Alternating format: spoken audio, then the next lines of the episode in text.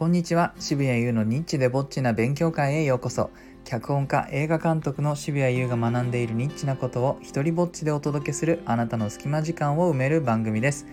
えー、今日はですね、あのー、言わなければもう絶対気づかないような、まあ、映画音楽作曲家がですね使うテンポを変える裏技についてちょっと学ぶことがあったのでそのことについてお話ししたいと思います。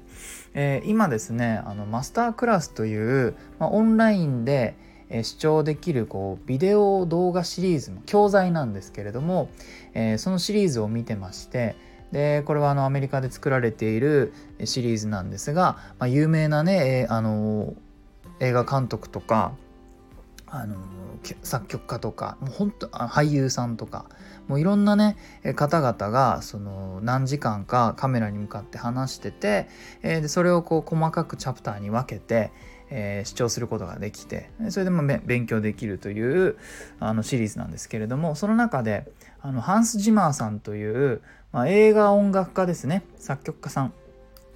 彼のクラスをちょっと、まあ、受講していましてえー、そこからねいろいろと、まあ、ちょっと自分もその、ね、映画を作っていく中であの作曲家さんにどういう指示を出したらいいのかっていうのはいつも、うんまあ、悩みながらやるもんですからなんかこう作曲家の話聞いたらもっとうまくできるようになるんじゃないかと思って、えーね、そそんなものを見ています。ハンス・ジマーさんっていうのは、まあ、なかなかね映画の音楽の作曲家の名前を覚えるってなかなかあのないと思うんですよ普通見てて。えー、僕もねそのやっぱり言えないですねこの映画作る人間であるにもかかわらずじゃあ映画の音楽の作曲家何人言えるって言われるとうーんみたいにやっぱなっちゃうんですけどもそんな中でもねハンス・ジマーさんは、まあ、いろんな有名な作品をやってて作品名聞いたら知ってるもんばっかりです。あの古いところで言うと、まあ、レインマンとかあのグラディエーターとか有名どころで言うと、まあ、ライオンキング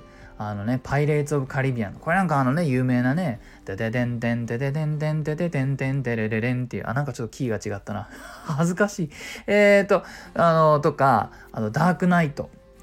インターステラーなんてのもやってます。まあ、クリストファー・ノーランとかなり仲が良く、いろんなあのタ作品でタッグを組んでるらしくて、あの6作品ぐらい一緒にやってるみたいですね。だからそのビデオの中でもまあ、何度もねあのクリストファー・ノーランの作品を一緒にやってる時の話とかも出てきててもうあの「When I was working with Chris」とかってもうクリスっていう風にねファーストネームでクリストファーですらないクリスとか呼んじゃって羨ましいですね。いいな。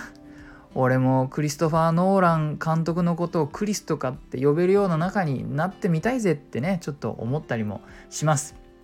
でこのハンス・ジマさんはあのシンセサイザーとオーケストラをこうミックスさせる手法で、まあ、幅広くねあの音楽を作っている方です。まあね、そのさっきのリスト聞くだけでもね、ライオンキングとダークナイトってなんかほぼほぼ正反対のところに ある作風だと思うんですよ。それもこう、やっぱこなす方なのかなと。でね、いろいろと興味深いことを学んでいてね、例えばその、まあ、カットが変わるところに音楽の変化を合わせるのが全てではないとかね。僕なんかやっぱり指示を出してる時はカットが変わるタイミングでなんか曲調を変えたりなんか新しい音を入れたりとかやりたくなるんですけどもまあそうじゃないと、まあ、それが効果的な時もあるけれども、えー、の映画の画面って大きいからの目がねいろんなところを旅しているのでまあ、ちょっと遅れたタイミングで音の変化が来た方が効果的な時があるよとかね、えー、それとか逆にすごく意表をつきたい時っていうのはほんのちょっと先に音楽の変化を先行させて出すとか、えー、そんな手法をね教えてくれてて非常に興味深いです。それとかねそのセリフをあのわざと聞き取りにくくする時もあるそうですね。でそういった指示はあのまあ、なかなかこうえーと、実際に形にするのは難しいんだけれども監督自身が脚本を書いてる時なんかは監督の判断でこのセリフの情報っていうのはそこまで大事じゃないっていうふうに、えー、言えるから監督が脚本を書いてるケースではあのセリフを聞き取りにくくする音楽のボリュームをそこを上げる、えー、っていうあの技がね使えるよとかねそんなことを教えてくれるんですよ。まあ、そんなハンス・ジマーさんが言っててこれはこれはパクりたいなと思った裏技裏技なのかな？まあ話してたから裏技じゃないのかもしれないですけども、えー、教えてくれたのが、まあ、ずっと同じ BPM、えー、ビートパーミニットテンポですね。作品の音楽のテンポを、まあ、曲が変わってもテンポだけはずっと同じに、えー、して、えー最、最初の1時間とかずっと同じテンポでいろんな曲を聴かせてで大事なところで途中でガラッとテンポを変えるっていう手法をたまにやるそうなんです。いやそれを聞いていやこれはすごいとこれはやりてえと思ったんですね。あのやっぱりから音って、えー、ずっと聞いてて同じペースだとまあ無意識にだろうけれどもそのテンポに絶対になれるはずでそれを途中で変えたらね効果的だろうなっていうのはねなんか感覚でわかるんですよ。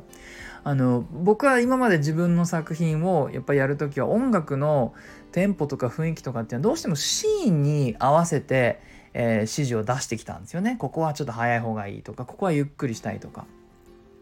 だけれどもこの手はすごいやってみたいあの作品の中での作戦ですよね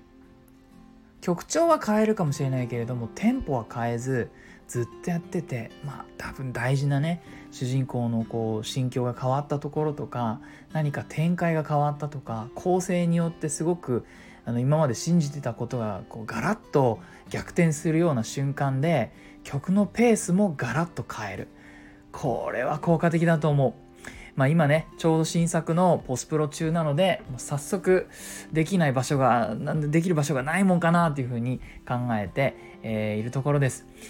あの物を作る時はやはりいいなと思ったものはどんどん取り入れてどんどんパクっていかないと、まあ、物ってね良くなっていかないのでそんな場所を探しています。はい、えー、いいなと思ったらハートマークをタップしてください。Twitter もやってるのでよかったらそちらもフォローしてください。許可も上演料もいらない日本で唯一の一人芝居コレクション。モノローグ集穴は Amazon で好評発売中で、えー、サイン本が欲しい方は渋々屋をチェックしてください。詳細は概要欄に貼っておきます。では渋谷優でした。